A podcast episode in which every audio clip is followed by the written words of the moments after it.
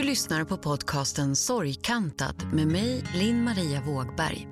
Dagens gäst är äventyraren, inspiratören och föreläsaren Aron Andersson. Välkommen Aron Andersson Tack så mycket. till den här podden som heter Sorgkantad som är alldeles ny. Så därav är jag också lite ny på det här med podd, så du får, jag säger tack och förlåt från början. Så du. det här är också första gången som jag spelar in på distans, så det är, du ser inte mig, jag ser inte dig. När Aron var bara sju år gammal drabbades han av allvarlig cancer. Efter ett års behandlingar som inte fungerade återstod bara operation och till följd av det blev Aron rullstolsbunden. Från Arons perspektiv hade han vunnit mot cancern och priset var livet. Att förutsättningarna nu var ett liv i rullstol var inget han såg som en begränsning. Han gick från elitidrott, återfall med cancern, tävling i Paralympics, höftproblematik som satte stopp för idrottskarriären till att vara den första person i rullstol att bestiga Kebnekaise. Jag undrar varifrån det här inre drivet och motivationen kommer ifrån. Har det alltid funnits där? Och hur gör Aron för att tackla svårare perioder i livet? Du, kan inte du börja med att berätta, vem är Aron Andersson? Eh, ja, du. Vilken var... liten fråga, eller hur? Ja, visst. Vilken liten fråga att börja med. Nej, men alltså, det jag är har väl blivit kanske mycket det jag gör också. Så jag är äventyrare och sitter i rullstol och gör mina äventyr. Okej. Okay. Och, sen är väl en person som så här, men, gillar utmaningar, gillar att pusha mig själv, gillar att se så här, vad är möjligt, vad kan jag klara av? så inspiratör kan man väl säga. Ja, det är en stor del av mitt jobb att åka runt, och, eller nu åker man inte runt så mycket, nu kör man typ alla föreläsningar digitalt, ah. men att, att föreläsa gör jag jättemycket. Och det är väl det jag lever på egentligen. När du föreläser då, då vad kan det handla om? Allt möjligt, men liksom i dessa coronatider har det, har det handlat mycket om så här, hur tar man sig igenom en tuff period? Hur gör man? hur gör man det bästa av en, liksom, en jobbig situation? Alltså, de flesta, det är få som är så här, inte har tyckt att den här liksom, coronatiden har varit särskilt jobbig. För det har i princip alla tyckt. Och, och någonstans så pratar jag mycket om så här, hur förhåller man sig till det och hur, hur gör man det bästa av en, ja, men, en tuff situation. Så. Ja, det tangerar ju lite det vi ska prata om lite idag tänker jag också. Du, den här äventyrslustan och ständiga utmanandet av dig själv. Har du alltid varit sån? Ja, men det tror jag väl ändå att jag har haft någon sån ådra i mig. Jag, menar, alltså jag gillade väl att göra liksom, mikroäventyr när man var liten innan liksom, jag blev sjuk och hamnade i rullstol och så. Mm. Men sen har det kommit mycket mer på sista så här, sju, åtta åren nu som jag liksom väckte den ådran i mig. Den här podden handlar, jag pratar mycket med människor just om sorg och förlust och, och skillnaden mellan det här att livet inte alltid blir som det var tänkt att det är just i skillnaden mellan det som man har tänkt och det som blir att det är där som sorg och besvikelse på något vis uppstår. Och du pratade om det här med att coronatiden, där lever vi ju på något vis i en kollektiv känsla av att ingenting är som det var tänkt just nu. Och då, då mm. Skulle du beskriva dig själv som sorgkantad? Nej, på något sätt så kanske man har någon, någon liten, liten sorg att man har tappat en stor del av funktionen i benen. så. Mm. Eh, eller liksom det man har gått igenom. Men samtidigt så, så, så, kan jag inte klassificera mig eller se mig själv som det. För att fan, jag har världens bästa liv. Jag är gladare än de flesta människor. Liksom. Det är fantastiskt. Så jag tycker att jag har särskilt mycket sorg i mitt liv. Däremot har jag väl fått hantera mycket sorg. Om vi går tillbaka då, vad var det som hände dig? Ja, jag, jag satt i bilen på väg ner till mormor och morfar för att fira jul nere i Göteborg när jag var sju år gammal. I bilen så får jag ont i rumpan av att sitta ner. Mm. Och det är en så här, men, konstig smärta och verk kommer så inifrån på något sätt. Och den där verken försvinner liksom inte riktigt sen. Så att när jag kommer tillbaka till skolan där i januari så jag har så ont så jag kan inte sitta på stolen i skolan. Utan jag får ta med, mig en, ta med mig en dyna till skolan och sitta på knä. Och, och, och, det fortsätter bara och, och, till slut så hamnar jag och mamma på akuten för att kolla upp det här. Okay. Och då röntgar man och tar blodprover och till slut kan man konstatera att jag har en knytnävsstor tumör som sitter i korsbenet, i bäckenet. Och det är stort alltså? Ja, den är riktigt stor. Så jag hade ändå en väldigt tur för man hittade den på något sätt i ett tidigt stadium på mig. Mm. Och efter det så fick jag men, cellgift och strålning i drygt ett års tid. Och till slut så fattar man att men, det här funkar inte, vi, behandlingarna biter inte på tumören, vi måste operera. Okay. Så jag opererades när jag var nio. Och Mm. i samband med den operationen blir man då tvungen att skära massa nerver till benen. Mm. Och ja, det är därför jag då sitter i rullstol. Det är lång tid som barn på sjukhus. Så. Hur var det? Först och främst att få det beskedet var ju på något sätt väldigt surrealistiskt. Jag var, jag var sju år gammal och, Ja, och liksom, jag var van ut att leka med kompisarna, gå i skolan och som göra allt det där som en så vanlig sjuåring gör. ja. Eh, till att plötsligt vara ja, men, dödligt sjuk. Man blev tvungen på något sätt att växa upp väldigt fort. Eller så allt, hela världen vände sig upp och ner. Så. Mm. Och skolan, gick du liksom parallellt i skolan under den här tiden? Eller? Ja, det fanns en, en lärarinna på, på sjukhuset som kom och hade lite lektioner med mig och sen hjälpte mamma och pappa till att plugga lite sånt också. Men, men skolan var lugn, det var mer det sociala som blev tufft. Att, Mm. alltså den, den åldern är ändå så socialt väldigt viktig, mycket utveckling som sker. Verkligen. Eh, och mycket av den som missade jag, fick jag ta igen eh, senare år. så. Var du rädd? Jag tänker du Nej, var så liten liksom ändå. Jag var nog mer rädd för så operationer och sådana saker. Ja, okej. Det var ju läskigt, de här liksom, olika grejerna man gjorde. Eller så här, jag var rädd, väldigt rädd för att bli stucken i fingret för att ta blodprov. Så. Mm. Det tyckte jag var jätte, jätteläskigt. Jag kunde sitta och liksom vägra en timme innan de fick sticka mig och till slut så fick de stoppa in den där nålen i fingret på mig. Det gjorde ju inte ont när de väl gjorde det, men det var någon här grej kring det där. Sen för själva cancern och rädd för att dö och sånt så var jag nog inte då. Utan så här, jag fick tillbaka cancern sen tre tillfällen i lungorna när jag var liksom några år äldre och då hade man ju mer insikt i det. Då förstod man ju mer, så då är det såklart det var, var mer rädsla inblandad. Mm. Hur var det här för dina föräldrar? Så- Såklart extremt kämpigt. Så. Eh, Men, men de har verkligen varit fantastiska hela, under hela perioden och eh, mina största idoler idag. Det är så helt häftigt hur de har liksom orkat och orkar under den här perioden. För det, sen, det var ju jag på sjukhus och så var det brorsorna, det var hus och det var, allt, det var jobb och liksom allt för dem. Liksom. För att inte de pallar det på något sätt. Nej, Man gör ju lite det man måste, eller hur? Ja, men det är ju så. Jag pratade med, med, med mamma om det där för ett tag sedan. Vi tog till bil tillsammans och frågade liksom, hur orkade ni egentligen? Hon sa det, men vad hade vi för val? Nej, precis. Det är lite som Ronja Rövardotter. Har du läst den eller har du sett den? Mm, absolut.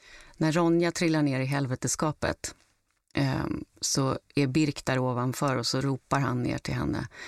Håll dig kvar! Nej, det är tvärtom. Det är Ronja som är uppe och det är Birk som är där nere. Och Ronja ropar Håll dig kvar! Och då svarar han Ja, det finns inte så mycket annat att syssla med här. och, lite, och lite så känns det som att det blir i sådana där situationer. Jag har ju också varit förälder till ett svårt sjukt barn. Så att, alltså man, gör, man gör på något vis det man måste. Ja, men precis. Man har väl inget alternativ på något sätt. Nej, precis. Du, har du syskon?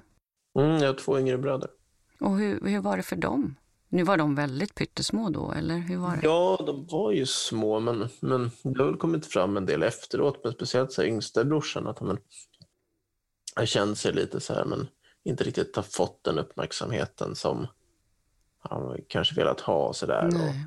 och också på senare år har väl de känt att jag jag har liksom gjort äventyr och, och, blivit lite känd och lite sådär. Och alla, eller som man, när folk träffar honom så frågar de om mig. Liksom. Mm. Han har varit men se mig då.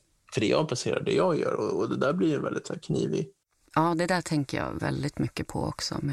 Vi har två yngre barn också eh, som man känner att ja, men de har ju fått stå tillbaka och växa upp mycket fortare på något vis. Mm, hur har ni hanterat det? Eller hur har ni gått tillväga där? Ja, det är samma sak där. Man, jag vet inte om vi... Man gör bara det man kan på något vis. Det är bra med barn, de krisar lite på olika tillfällen. De, det är som att de kollar in föräldrarna. Orkar de med mig nu? och då bryter de ihop och har reagerat på väldigt olika sätt. Men framför allt så försöker jag att prata mycket om det, tänker jag. ta upp det med dem och säga att ja, det kan kännas att man inte är tillräcklig och jag kan förstå att du känner dig försummad och sådär. Man kan ju bara göra så mycket man kan. Jag tror att det räcker långt att vara medveten om att det blir som det blir faktiskt. Har du någonsin tänkt sådär, varför just jag? Nej, jag har inte gjort det. Jag, jag tänkte att jag hade otur. Jag föreläste i, i Malmö för några år sedan mm. på en kyrka och, och, då pratade jag med en, en, en han tror jag var vaktmästare, man hade jobbat som präst innan. Men så började vi prata om det, han berättade att han hade jobbat som sjukhuspräst. Mm. Och då sa han det, att det var en, en liten flicka som hade en hjärntumör som var, som var döende och som, som ville träffa honom och prata med honom. Så självklart så kom han dit och pratade med henne. Och, och någon av de första frågorna hon ställde sig, men varför, varför ska jag dö? Mm. Och då sa prästen, jag vet inte. Nej. Och då blev flickan jätte, jätteförbannad och så skickade hon ut honom från rummet. Någon vecka senare så bad hon att prästen skulle komma tillbaka. Mm. Så han kom tillbaka dit och så sa hon så här, men nu har jag svaret. Mm. Och då sa hon svaret där, varför inte? Nej, precis. Oh. Så det, det ligger väl någonting i det. Så ingen av oss har någon, liksom, det är ingen som har någon större rätt än någon annan. Och så, så att går det åt helsike så, så gör det det. Liksom. Ja, och lite sådär också, alltså om man säger varför ja så blir det ju också så här, ja men vad då skulle det hellre drabba någon annan då? Och det finns liksom ingen sån rättvisa eller balans i livet utan det blir som det blir helt enkelt. Mm. Ja, det är ju så tyvärr. Mm. Men det känns ju verkligen så här utifrån sett i alla fall att du har inte låtit det här hindra dig i ditt liv. Du har ju liksom utövat elitidrott på jättehög nivå, stämmer det? Mm. Vad har du ägnat dig åt för idrott? Alltså, idrotten blev, blev någonstans här min väg tillbaka till livet efter jag hamnade i rullstol. Mm. Eh, då började jag testa alla möjliga sporter och det jag verkligen föll för var framför allt friidrott, en trehjulig tävlingsrullstol som man kör runt på banan med. Mm. Sen källhockey. Så båda de idrotterna har jag tävlat i på Paralympics. Mm. Gick det bra? Nej, inte på Paralympics. jag, jag, var ganska ung, jag var mycket så här, se och lära. så. Mm. Eh, men jag har ändå så junior-VM-guld i friidrott jag har ett VM-brons i källhockey och sådär. Så, så mm. det har jag ändå presterat. Otroligt.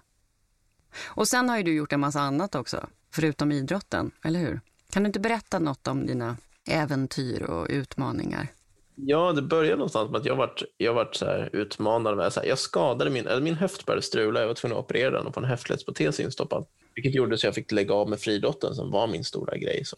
Mm. Och det blev någonstans väldigt antiklimax, väldigt så här, tomrum i livet. Jag tänkte, vad gör jag nu? Och då var jag utmanad av en vän att bestiga Kebnekaise.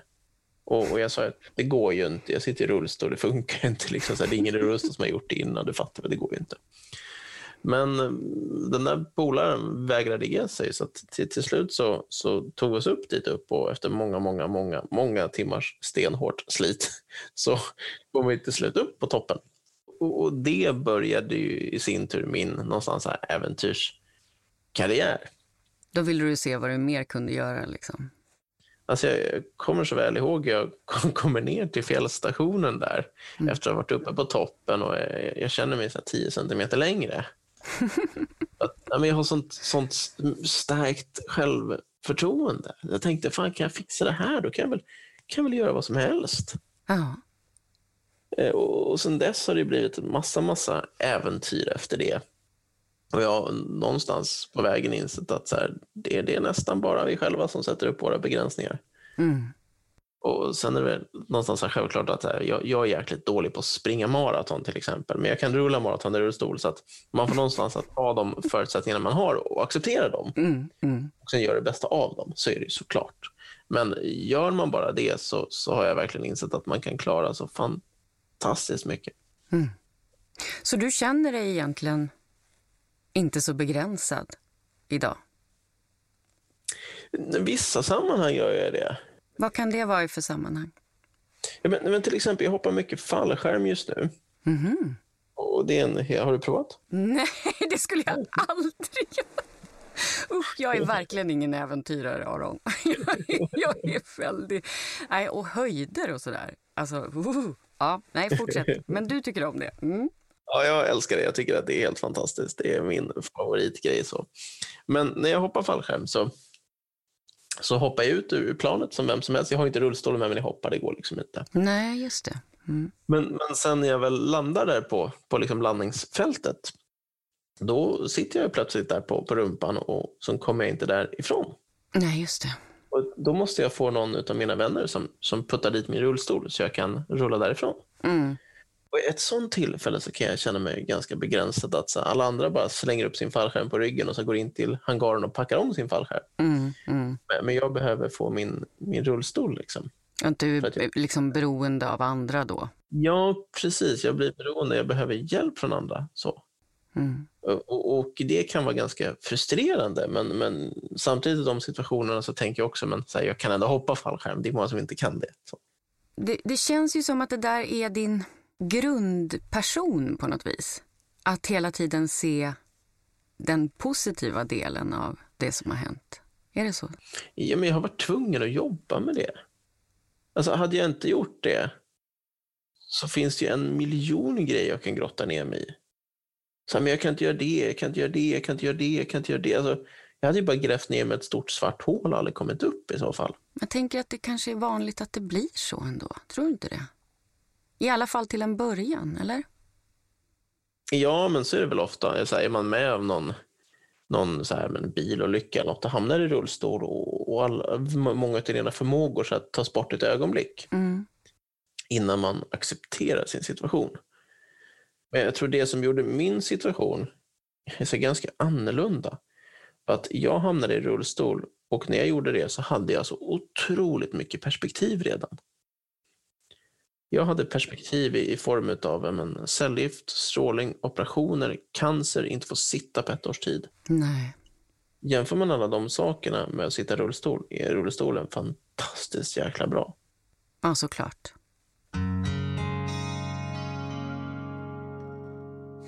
Har du hört den där metaforen om välkommen till Holland? Mm, Nej, jag vet inte. Jo, det handlar om att man har eh, Eh, planerat att man ska resa till Italien. Och man har sparat pengar jättemycket och man har planerat och man har köpt guideböcker och man har bestämt vilka restauranger man ska gå på. Och så åker man ut till Arlanda och har det där härliga pirret i magen. Och så sätter man sig i flygplanet och efter några timmars flygning så fälls landningsställen ut och dunsar i marken och man, oh, man verkligen ser fram emot att nu, nu ska jag få se Rom och Italien. Och så säger flygvärdinnan, mina damer och herrar, välkommen till Holland. Och man är sådär, va? Men jag skulle ju till Italien. Alla andra människor åker till Italien. Jag vill också åka till Italien. I Holland finns det ingenting. Här är det bara regn och väderkvarnar. Och så är man ändå hjälplöst fast i det där Holland. Och så länge man på något vis går omkring i Holland och är förbannad och besviken över att det var där man hamnade så missar man en massa saker med Holland. Mm.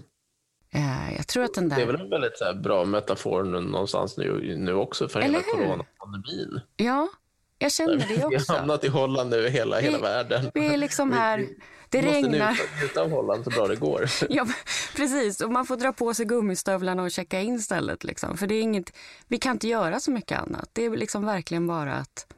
Kunde du, kunde du kä- känna så med din son i början där? Men, men när det hände där Mm, och han, liksom, ja, hans liv förändrades och ert liv förändrades. mm. Kunde du känna då att men, gud, det här är världen som gör det här mot mig? Nej, inte alls. I början när det, när det var så stor kris och sådär, då var man ju så mycket i en på något vis bubbla och varje sekund, man tog liksom en sekund i taget och en dag i taget till slut. Och man räknade liksom dagar eh, utanför respiratorn och dagar då han Mm. ändå kunde prata med oss. Alltså på något vis så, du vet jag jobbade i kyrkan då när det här hände och, och jag skickade honom på ett konfirmationsläger och blev man så här, men varför? Alltså hallå, hur tänkte du nu Gud? Och då frågade människor ofta, men nu kan du inte tro på Gud längre. Jag tänker att Gud jobbade på ganska mycket med bra saker där efteråt med alla mirakel som inträffade medan min ilska låg nog eh, och har legat väldigt mycket på den mänskliga sidan såklart eftersom det ändå var en massa dåliga beslut som ledde fram till att det här kunde hända. Så att, mm. Eh, den ils alltså, jag har varit jättearg och besviken och frustrerad och det är jag i viss mån fortfarande. Jag trillar ner i det där hålet ibland. Och, men nu är det mer så där att jag tänker att jaha, nu är jag arg igen. Då får jag vara det ett tag. Och jag vet att mm. det går över. Jag vet att jag kan vara ledsen och arg samtidigt som jag är glad och tacksam. Det är ingen paradox. Men du har inte varit arg? Nej, nej. Typ, nej. någon gång har man varit arg på saker, men nej, jag är väldigt sällan arg.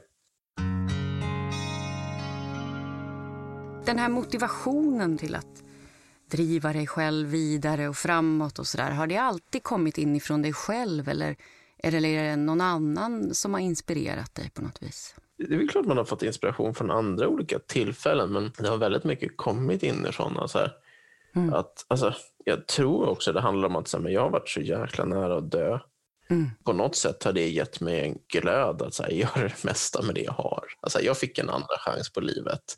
Jag ska göra någonting bra med den chansen. Mm. tror att det är mycket det som har gett mig den glöden, energin att ta mig framåt och någonstans här vilja göra det mesta med det jag har det är tufft alltså att drabbas av såna här saker när man precis på något vis håller på att växa upp. När man är ja, för mig var det så tufft också att jag hade precis kommit tillbaka till livet då. Ah. Så här, jag hade hamnat i rullstol, allt var bra, jag var frisk, jag kunde leva igen. Jag kände ändå att så här, jag kan leva ett okej liv i rullstol, det här funkar. Nu gör vi något bra för det här. Så. Och sen togs det ifrån den igen. Vad skulle du säga till andra unga personer som drabbas av olycka eller sjukdom som förändrar livet? Acceptera dina nya förutsättningar och göra det bästa av dem. Mm. Det, jag fattar att det är svårt och tufft att göra, men det går att göra. Och det är enda vägen ut. Enda vägen igenom det är att acceptera det. Ja, men hur gör man då? Ja, men alltså, någonstans är det bara att titta på så här är det. Så här, det här är mina nya förutsättningar. Det här är mina förutsättningar generellt. Så, mm. så här funkar det. Självklart så behöver jag inte låta dem begränsa mig. Ja, men fan, jag sitter i rullstol och bestiger berg och hoppar fallskärm. Jag är väl någonstans beviset på att man inte behöver låta dem begränsa dem, men man behöver ändå acceptera dem. Och jag fattar att det är frustrerande, jag fattar att det är jobbigt, så är det. Mm. Men det blir inte bättre för att man inte någonstans accepterar det. Jag har listat så tio mm, punkter i, i, boken och den sista punkten handlar om eh, Stephen Hawking. Han var ju en, vad ska man säga att han var? Fysiker? Fysiker, va? Matematiker, ja precis. Eh, som ju i väldigt unga år drabbades av ALS. Men som levde med det där i, jag tror att det är över 40 år eller något sånt där. Ja, det är helt sjukt. Ja, det är. Och han har sagt Intelligence is the ability to adapt to change. Alltså, oh. intelligens är förmågan att anpassa sig efter förändring. Det är väldigt bra alltså. Och, och, han, han övade ju verkligen på det, på att anpassa sig efter sina förutsättningar så att säga. Jag tror att Darwin också har sagt någonting sånt där att den som överlever, det är inte den starkaste, det är inte den intelligentaste, utan det är den som har förmågan att anpassa sig efter förändringar. Leo brukar säga, ja ja, det hände lite skit, nu är det som det är, vad blir det för middag? Vad är dina bästa lifehacks? Jag har en, en, en så här, vad heter det, mental träningsmodell som, jag, som, som är min matmodell. Mm -hmm. För mat är en akronym som står för mikromål, anledning och tacksamhet. Okay. Det var mina knep som jag tog fram när jag hade det kämpigt i livet, eller kämpigt på ett äventyr, eller kämpigt när som helst. Liksom. Okay. Och Den står då för så, med mikromål, så här, okay, vad är nästa lilla steg just nu? För, för någonstans upplever jag att vi har en, en förmåga att så fastna, okej, okay, men vi, vi, är för långt fram i tanken. Ja. Vi tänker på konsekvenserna väldigt långt fram och bara, nej, vad, vad är nästa steg just nu? Vad är nästa lilla mikromål just nu? Liksom? Alltså lite inte... som att man ska bestiga Kebnekaise och tänka på toppen istället för att tänka på nästa tio meter. Precis. Mm. Nästa mål är liksom nästa sten 5-10 meter fram. Fokus måste vara där. För någonstans har du fokus på toppen så blir det ofta för liksom, tufft och det känns för långt bort och hela den tanken tar energi. Mm. Stenen 10 meter fram, den ger energi. Fokusera där. Mm. AT i matmodellen står för anledning. Så här, varför gör vi det vi gör? Vad är vår anledning? Och, och, och den tror jag någonstans också så här viktig att påminna sig själv om. Vad är min anledning till att jag ska bestiga det här berget om vi ska fortsätta nu med Kebnekaise-metaforen?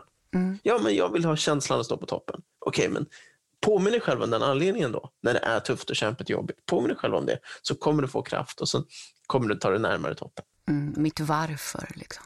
Precis, ditt varför. Och sist men inte minst har vi tacksamhet.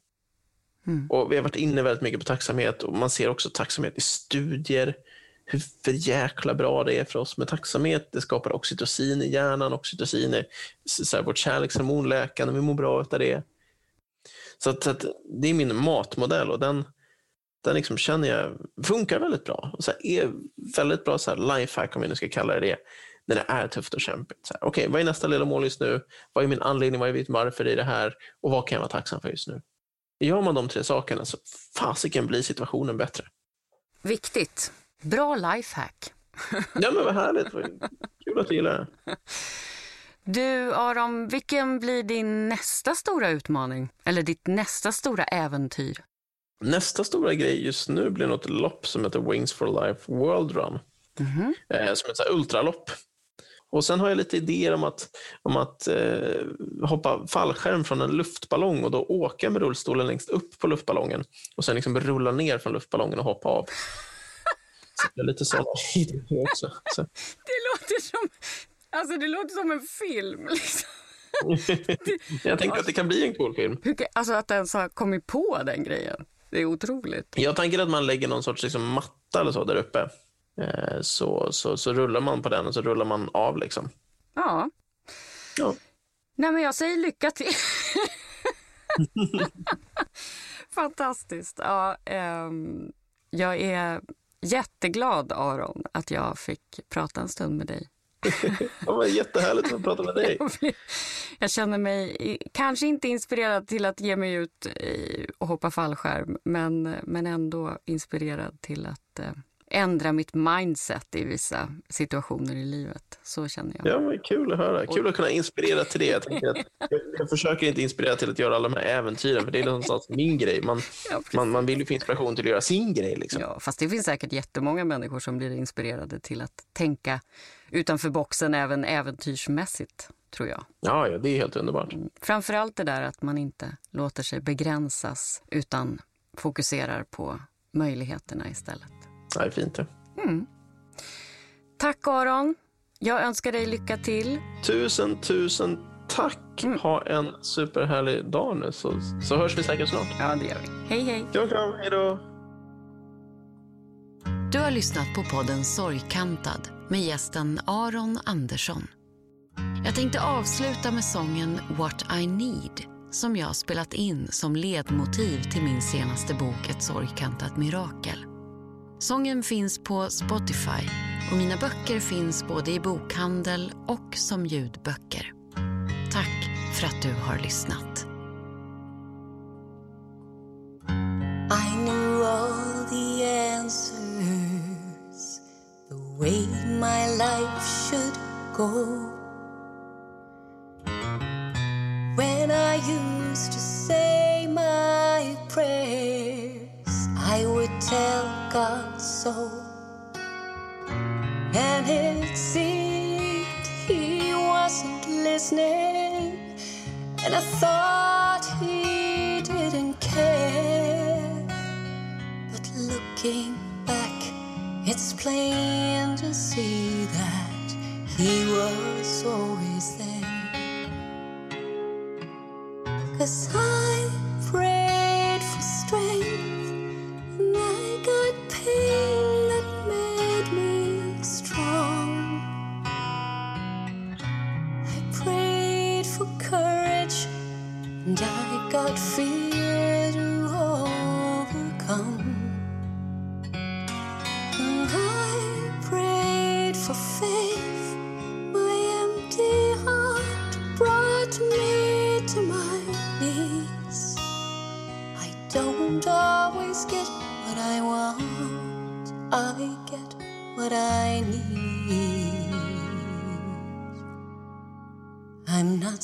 saying that it's easy or that it doesn't hurt. Nothing seems to go my way, nothing seems to work. But these days I'm getting better at going with the flow, sometimes the answer to a prayer is no.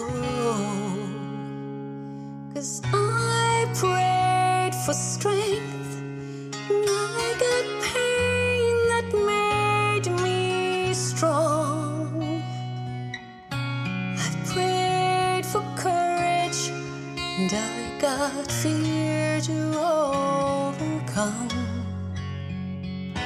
When I prayed for faith, my empty heart brought me to my knees. I don't always get what I want, I get what I need. And every time I've had a door slammed in my face, time a better one was opened in its place. I prayed for strength, I got pain that made me strong. I prayed for courage, and I got fear to overcome.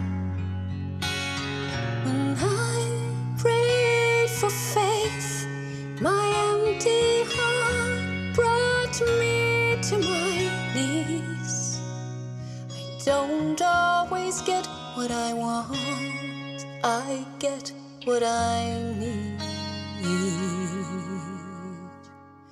No, I don't always get what I want. I get what I